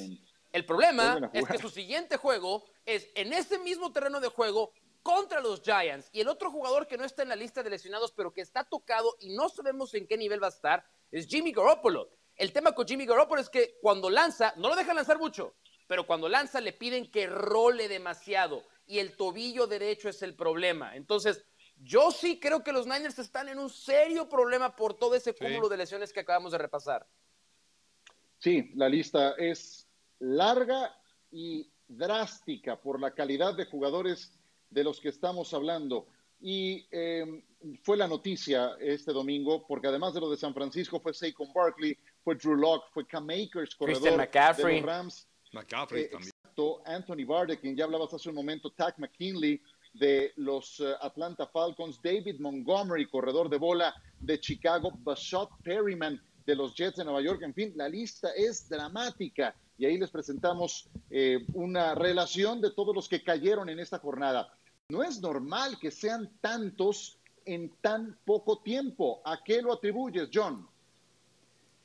Bueno, que no tuvieron eh, tiempo para estar físicamente en la pandemia, hacer sus ejercicios. El mismo sindicato dijo, por favor, quiten la pretemporada, dame más tiempo para que en los campamentos se pongan en forma. Y ese más tiempo estuvo muy recortado. Los jugadores les cambió su rutina a todos. Hubo un momento que no tenían que estar en su casa, mandar a comprar equipo para hacer ejercicio. Yo veía unos números que previo a la jornada de ayer, en el 2019 hubo 11 lesionados de, de, de, lista de lesionados y esta temporada igual eran 25.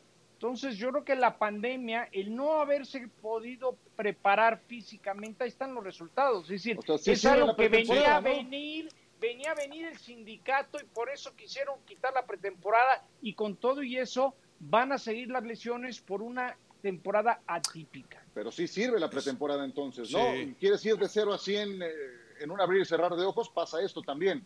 Javier, te escucho. Es un deporte de mucho contacto, es un deporte violento. Aquel jugador que termina un partido sin haber sufrido algún golpe es que no jugó, es que estuvo en la banca. Claro. Todos los jugadores tienen algún Pero- tipo de contacto, algún tipo de golpe, independientemente de las lesiones. Sí creo, y ahí coincido con John, que la falta de preparación física y atlética durante el receso fue clave.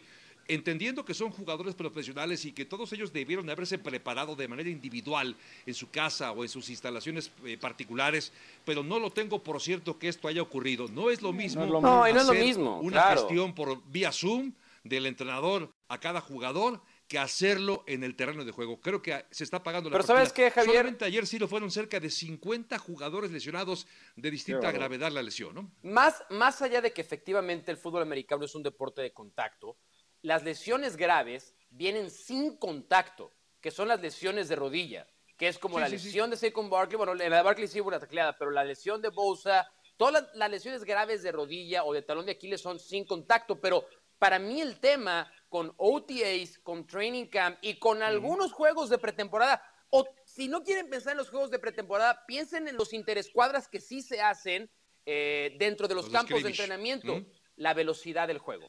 Es imposible simular la velocidad del juego. Y piensen en un tipo del calibre de Saquon Barkley. La capacidad muscular que tiene. Una cosa es trotar o jugar a cierta velocidad en un entrenamiento. Pero en velocidad de juego, poner el pie para cambiar de dirección es otra completamente. Y si el cuerpo no lo entrena, lo va a resentir. Por eso los juegos de pretemporada el tiempo de práctica, equipado y sin equipar, es trascendental que la asociación de jugadores lo tome en cuenta para cuando se tengan que reactivar las negociaciones del contrato Y- colectivo de trabajo. Y algo que habrá que ver en la sí. semana es el porcentaje de lesiones en pasto sintético y en pasto natural, porque sigue dándose una tendencia que el pasto artificial provoca más lesiones. ¿eh? Sí, lo, lo vimos ayer con Marquise Blair, por ejemplo, también, que recibe un golpe directamente de, de un compañero suyo a, Sí. a la Sí. rodilla, en fin, son, son demasiados. Eh, y no, no creo que sea una mala idea también poner sobre la mesa en este momento que estamos hablando de las lesiones que se han multiplicado y que se traducen en ausencias para futuras jornadas, que la segunda jornada fue también muy positiva en cuanto al protocolo de exámenes COVID y, y entregó eh, resultados eh, pues prácticamente en blanco de contagios entre jugadores y de todos los evaluados. En ese aspecto ha sido hasta el momento inmejorable la forma en la que lo ha manejado la NFL, pero si eso llega a, a tener algún contagio que tiene que estar dentro del presupuesto, se va a traducir necesariamente también en ausencias para más adelante. Entonces, no es nada más lo que tiene el juego por lo violento que es, también lo, lo que no se hizo en la temporada baja, en la pretemporada, está también ese factor que puede en cualquier momento Ciro, también empezar a incidir. Sí. Otro tema sobre la mesa. Los dueños quieren más juegos. Entonces, cuando quieren más juegos, tienen que voltear a ver todas estas estadísticas en las que dicen, ok, hay más juegos, pero para jugarlos con quién? Cuando superestrellas están quedando fuera del terreno de juego por lesiones. Pues así las cosas, de una jornada negra en ese sentido. Billetes, billete, mi Mau. Les van a pagar más. billetes, billetes en la ciudad del juego y que, y que también se reflejan en esta obra de arte que es el Allegiant Stadium, la nueva casa Just de win, los baby. Raiders en Las Vegas. En unos minutos más Raiders contra Saints por ESPN. Los Raiders, si algo tiene este equipo es una personalidad definida que emana desde Al Davis, desde su creador, que en paz descanse. Y Al Davis va a tener, por supuesto, un recinto muy importante en este nuevo estadio que se está estrenando en este lunes por la noche contra los New Orleans Saints. De Oakland pasaron a Los Ángeles, regresaron a Oakland, necesitaban un nuevo estadio, lo tienen y es fantástico. Y los Raiders, con esa personalidad tan definida, no nada más tienen fanáticos en la Bahía de California, los tendrán ahora en Las Vegas y desde luego en México. Tlatuani Carrera.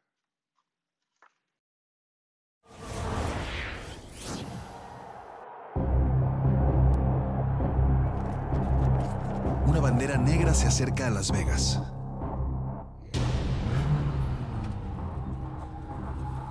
Es el rostro de un pirata. Casco gris y parche en el ojo derecho representa una tripulación intimidante y diversa. Los Raiders representan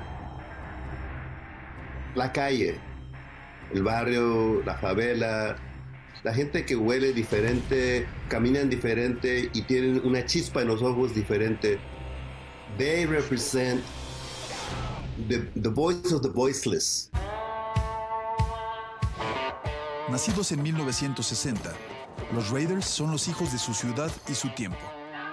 Oakland era la casa de las Panteras Negras y su lucha por los derechos civiles. Durante esa década, se confeccionó una visión de equipo diferente. Al Davis, the late owner, he really uh, didn't see color, so to speak, and he was he was really at the forefront of a lot of uh, activisms. The dream was to have the greatest players, the greatest coaches, play in the greatest games. Su primer coreback, Tom Flores, un joven de padres mexicanos que se convirtió en el primer mariscal de campo titular de origen hispano en la NFL. Yo desde pequeño eh, recuerdo ver a mi padre viendo los partidos de los Raiders. Tienen una gran importancia no solamente eh, en Oakland, sino que también han tenido importancia en darle eh, apertura a las minorías, en este caso a mexicanos como Tom Flores. Dos décadas más tarde, Flores se hizo cargo del equipo. No let up. Let's go. Se convirtió en el primer entrenador en jefe de minoría en ganar un Super Bowl en 1981. This was the finest hour in the history of the Oakland Raiders. You were magnificent out there today. Su mariscal de campo era Jim Plunkett. otro hombre con árbol genealógico escrito en español. When Tom Flores became the head coach and Jim Plunkett was winning championships, that's when I looked and went, oh, wait a minute.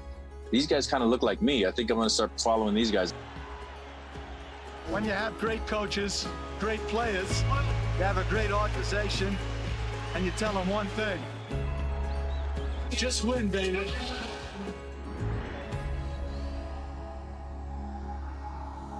Y ganaron. Para mediados de los 80 ya habían alzado su tercer trofeo Vince Lombardi, siempre fieles a su filosofía ruda, intimidante, plasmando el espíritu de las minorías silenciosas que luchan sin descanso y nunca se rinden. God loves the Raiders. Why? Because God loves the underdog in the streets and the voice of the invisible. God loves the Raiders. Enjoy.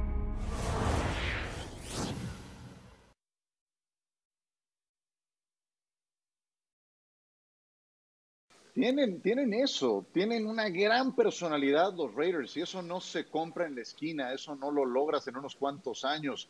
Carlos Santana, por favor. Eh, John Sutcliffe dice que le va a los Raiders, ahora resulta, qué sé yo. de- tiene, era, era Ey, toda una ey, ey. experiencia, era toda una experiencia ir al estadio del condado de Alameda. Eh, cada juego era Halloween con los Raiders, pero bueno, en fin, eh, en lo que tienen que concentrarse es en enfrentar hoy a los New Orleans Saints, ni más ni menos, un candidato a ganar el Super Bowl. No juega Michael Thomas, hablábamos de lesiones, es un- una baja durísima para el equipo de New Orleans, pero siguen teniendo un gran equipo. ¿A qué aspiran los Raiders, Mau, esta noche contra Nueva Orleans de Drew Brees? A tratar de por lo menos romper la línea de apuestas en Las Vegas, justamente hoy que debutan en su casa. Eh, no subieron mal los Raiders, pero sabemos que Carolina no es el equipo más competitivo de toda la NFL y sí creo que hay diferencias sustanciales en los dos equipos. Hoy los Raiders aspiran a ser competitivos. Para mí no aspiran a ganar el juego. Los Saints creo que van a ganar, creo que van a cubrir, no solamente eso. Pero la realidad es esta. A mí la historia principal de los Raiders es la relación de Gruden y Carr. Si esa relación efectivamente va a ser de largo plazo, entonces estamos a la vuelta de la esquina de que sean competitivos, pero tiene que demostrarlo partido a partido y creo que la primera demostración en Carolina fue por lo menos positiva. Mientras no se lesione Josh Jacobs, yo subrayaría. Javier, ¿qué me dices? Tienen que aspirar a ganar, Ciro. Tienen que aspirar a ganar este partido. Están estrenando su estadio. Es una nueva etapa. Es un parteaguas esta temporada 2020 por todo lo que ha ocurrido. Cierto es que enfrentan a un equipo que para muchos es candidato a llegar incluso al Super Bowl, como tú lo mencionabas recientemente, Ciro. Y yo creo que sí. Este equipo puede llegar tan lejos como eso, como una final de conferencia nacional. Me refiero a Santos. Y van a enfrentar a uno de los mejores mariscales de campo que es Drew Brees. Por lo mismo, no va a ser tan sencillo, pero tienes que salir a buscar la victoria, tienes que haber planeado este partido y tienes que poner lo mejor que tienes sobre la mesa para tratar de ganarlo, sobre todo, insisto, porque es un día especial, no es cualquier día para ellos, no es cualquier Monday night, es el día que estaba esperando esta organización desde hace muchos años, porque por primera vez tienen un estadio propio y hoy tendrán que lucirlo así. Bueno, que hable el más Raider de los Sí, cuatro. no, qué bárbaro. John. A ver, a ver, trabajamos La con cara, Gruden, le la cara de cariño. Y maloso sí, la sí, tiene. Sí, sí, sí, eso. A ver, ayer en la noche los Patriotas tenían lo que llaman un juego de mensaje, un statement game, demostrar que son de a de veras, y lo demostraron aunque, aunque perdieron. Hoy los Raiders en Las Vegas tienen una situación similar. Ya no hay excusas, ya estás en Las Vegas, tienes que mandar un mensaje que puedes contra los más importantes y uno de ellos es Nuevo Orleans.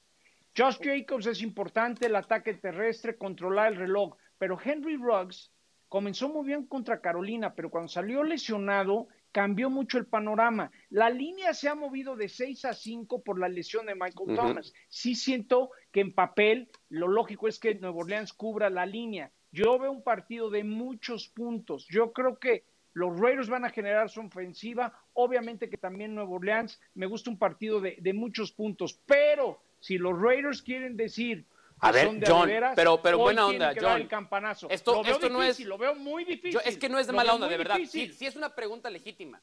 O sea, cuando tú... Creo que podemos estar de acuerdo que aún con la ausencia de Michael Thomas, el roster de los Saints es probablemente Muy superior, el más completo de la superior. conferencia nacional. Entonces, ¿en dónde le puede competir Raiders a Saints? Si, si, si va a ser Josh Jacobs para que Drew Brees vea el No, juego no, desde eh, la eh, banca lo no. más posible, estoy de acuerdo. Esa es Pero no nos es olvidemos una. que la defensiva de Nueva Orleans también es muy buena, sobre todo Sí, contra sí, ataque sí. terrestre. necesitan controlar el reloj y sus novatos cornerbacks, la defensa contra el pase tiene que mejorar, Oye. que tuvieron muchos problemas en Tú- Carolina. tú hiciste y esa juego- motivación de. Gruden y ese, ese, just win, baby, this is the night. Sí, pero, Eso o es mucho humo. es Eso es mucho choro esa motivación salga. Por eso, Más a ver, lo vuelvo, lo vuelvo a decir. Nueva Orleans debe de ganar y cubrir la línea. Claro. si los. Raiders Ya quieren sí. mandar un mensaje que son Porque- de a de veras, hoy tienen que dar el campanazo. Ya ¿Lo vimos- van a dar? Ojalá. No creo que lo den. Ya vimos qué tanto trae Carolina. Los Raiders sufrieron para ganarle a los Panthers. Sí, sí. Bueno, primera vez, ojo, Perdón. ojo, Pero ningún- partido vez se parece la a historia otro. de la franquicia No, de los Raiders que ganan un partido a las 10 de la mañana, hora del Pacífico, como fue contra Carolina y con mucha humedad. Por eso digo, hoy es la oportunidad de mandar un mensaje que son de a de veras. Bueno, ya lo veremos. Pero eh, los Raiders están acostumbrados a esto de las mudanzas, a ser medio nómadas. Estuvieron en dos etapas en Oakland, también estuvieron en Los Ángeles. Les muy bien estando en Los Ángeles en el Memorial Coliseum. Llegaron a ser campeones teniendo a Marcus Allen. Eh, en fin, es un día muy, muy especial para los Raiders. Los Las Vegas Raiders hoy estrenan casa, es espectacular. Lo tendremos por ESPN y al medio tiempo el grupo The Killers. Uno de los juegos de la semana lo protagonizaron los Falcons y los Dallas Cowboys en Arlington. 20 mil espectadores estuvieron presentes en este estadio. Matt Ryan aprovechando los errores de Dallas. ¿Cómo estaba tan solo Hayden Hurst? Era la cerrada para ese touchdown. Se ponían adelante 17 a 0 los Falcons. Ganaban 20 a 0 al final del primer cuarto después de dos balones sueltos y de un intento frustrado de sorpresa en una patada de despeje. Además, este balón suelto de Dalton Schultz, que bien enviado ese derechazo directo al balón del defensivo. En fin, Dallas, un espectáculo patético en el primer cuarto, pero poco a poco se fueron acercando, 29-17 el marcador, Prescott con el engaño, pase profundo, a una mano se lo lleva a Murray Cooper dentro de la 20. Dallas trataba de meterse al partido, de ganar el momento. Dak Prescott por la vía terrestre anotaba, fue un juego estelar en producción ofensiva para Prescott en el cuarto periodo. 39-24 el marcador, pase directo a la zona. Schultz ya ganando en confianza, 39-30 el marcador en ese momento. Fallaban la conversión de dos puntos, pero volverían a ponerse en posición de anotar. Estaban a dos de desventaja, patada corta, increíble. Los Falcons no se saben la regla, no sabían que podían cubrir ese balón en las eh, Increíble. primeras 10 yardas. Gol de campo de Greg Surline, triunfo de Dallas, 40-39 con el reloj en ceros. Una barbaridad de partido en Arlington con que los Cowboys terminan imponiéndose. Es este el segundo margen más importante del que Dallas ha remontado un marcador para ganarlo. 20 puntos llegó a estar abajo. Se queda solamente a un punto de los 21 de la marca de todos los tiempos. Esto es lo que hizo Dak Prescott en la segunda mitad con tres anotaciones por la vía terrestre. Mauricio Pedrosa, Dak Prescott, con la actuación de ayer, ¿se ganó ya su nuevo contrato? Sí, se ganó un contrato que le debería de pagar casi 40 millones al año. En los últimos cinco años, en las últimas cinco temporadas, solamente un mariscal de campo había tenido una segunda mitad similar a esta de Dak Prescott, de más de 300 yardas por aire y cuatro touchdowns. Los de Prescott fueron tres corriendo y uno lanzando.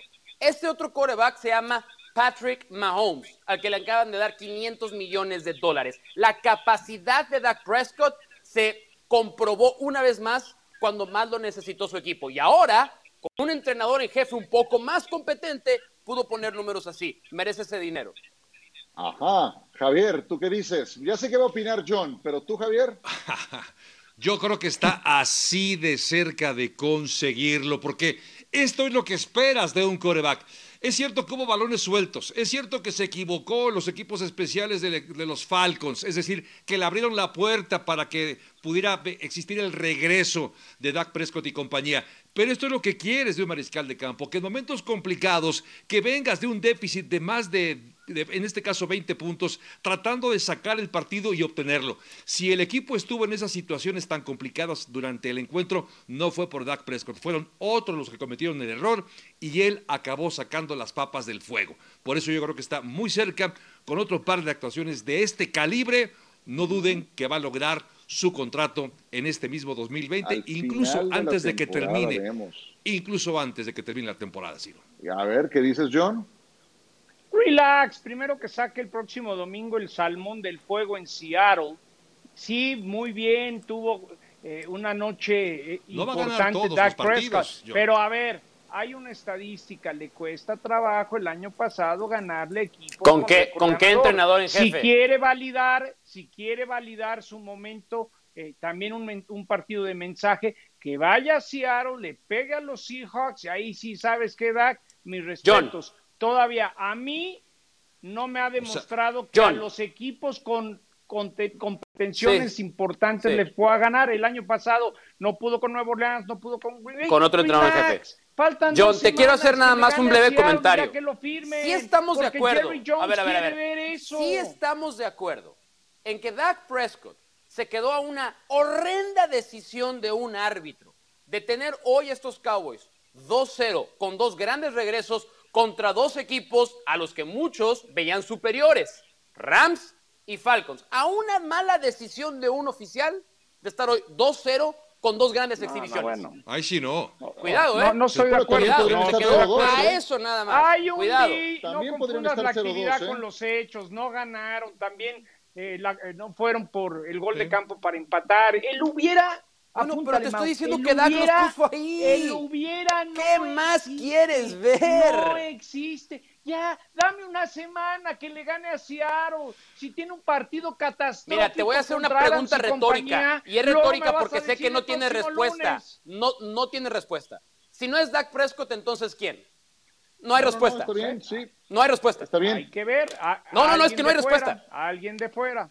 Bueno, yo nada más quiero decir, sí creo que es importante ver toda la temporada, Sí, porque sí, la ineptitud de los Falcons ha sido mayúscula, una vez más. Sí, pero ahí no tuvo. ahí Mayúscula. lo, lo que hizo fue aprovechar Ah, los errores, Dak bien, Prescott. Ciro. Está bueno, está Aprovechó bueno. los Hay que aprovechar los errores. Bien, Javier. bien. Claro. O sea, Bien, sí Javier. orden da un paso mesa, adelante, sí da un paso adelante, me parece muy bien, pero faltan otros 14, 15 pasos que darse en esta temporada.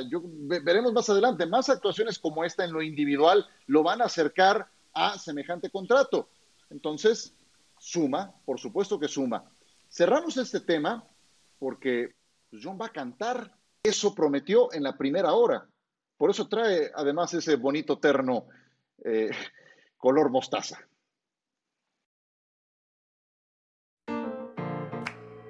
Dear Las Vegas, tonight is your night. The franchise we love now lives with you. And I'm not gonna lie, it hurts. The Raiders were born in Oakland. The team had a personality, grit, with an aura of danger in a well oiled machine. It left its mark on the world, and its legacy will never die. Just win, baby. Just win. More than a slogan, it's a calling. Shared by a family of fans from all walks of life white, black, Latino, women, and kids. United in a black hole. Together, we formed a bond, an identity that was all our own. Wins and losses come and go, but love is forever. Oakland, roots. Now let's get it. Win, lose, or tie. Raider Nation till I die. Let's go, baby.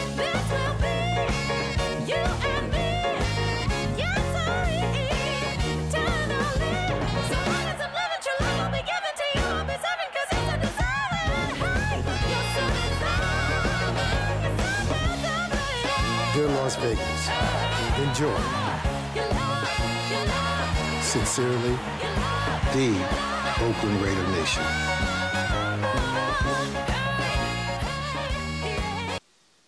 Es que si hace un momento les decía que tienen personalidad los Raiders, tienen historia también. Eso tampoco lo compras en la farmacia. Eh, ahí veíamos a Tim Brown, a Cliff Branch, el propio Chucky más reciente, Stabler, Casper, Billet, Marcus Allen. Madden, Marcus bueno. Allen, y nos Tom Flores. amanecemos. Tomás Long. Flores Sánchez, Claro. que ya puede llegar al Salón de la Fama este año, al fin. Eh, lamenté mucho que se fueran de Oakland, pero más lamentable era que siguieran jugando en ese escenario que se caía de viejo. Ahora tienen un palacio formidable.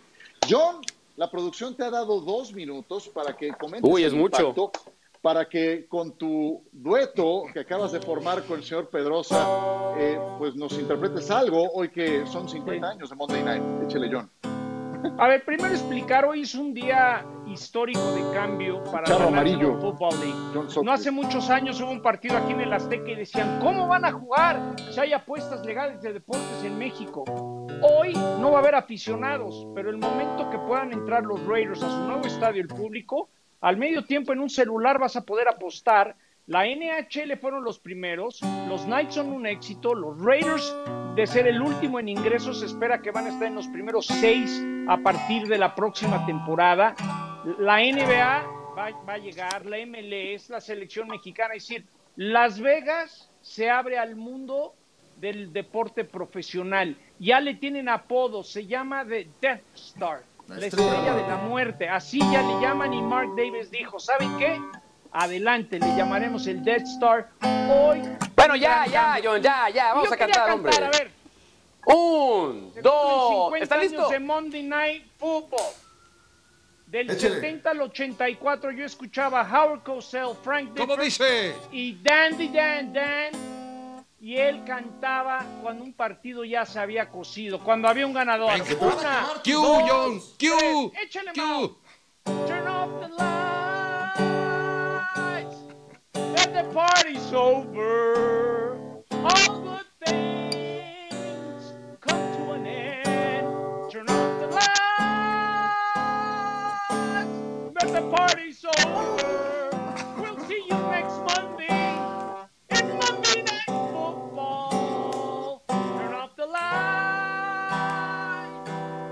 the party's over. ¡Vamos! Monday ¡Qué Night. bárbaro! no, Casi me haces llorar, No Me hiciste llorar, por con su saquito. Nomás me faltó mi loguito de ABC. Quiero llorar de la emoción. Gracias, gracias, gracias, gracias. Charro amarillo eh, envidiaría esta interpretación. Como nunca puedo hacer algo tranquilo contigo, dije, pues voy a poner aquí al de San Luis con la guitarrita. Y bastante bien, Mau, te aplaudo. Gracias, gracias, Johnny. Gracias, Para que veas gracias que sí por te quiero. Echarte. Noel Gallagher debe de estar muy, Muy orgulloso, orgulloso, muy de orgulloso. nosotros en este momento. Hay que mandarle el video. Fenómeno. Muy bien. It's Monday Night Football. Doesn't get any bigger better. Breeze seven yards away from the record. Move over, Marino. There's a breeze coming through the door. You work hard for these moments, man. Let's go get another one, all right? Just Peyton Manning left to pass. Looks to the far sideline. Wide open. What a way to do it. Uh, I love you, bro. You have just Touchdown pass. 5-4-0 in the 504. Drew Brees, take a bow. I don't know how they pick them, right? Monday Night Football.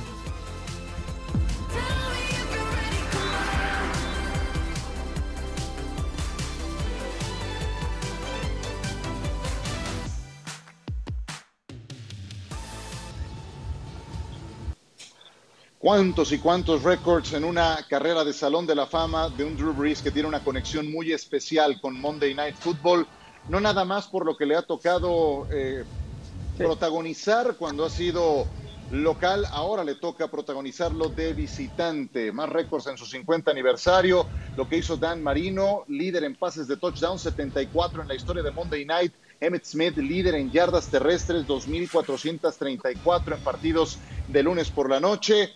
Y los más ganadores, los 49ers y los Steelers, con 49 triunfos en su historia.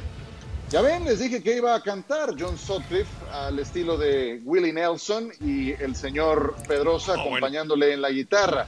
¿Cómo decías que es el dueto, Javier Trejo? El dueto miseria. Sí, No, sí, sí. qué- qué bárbaro. Sí, taladraron mis oídos, no la verdad. Guarachín y Guarachón.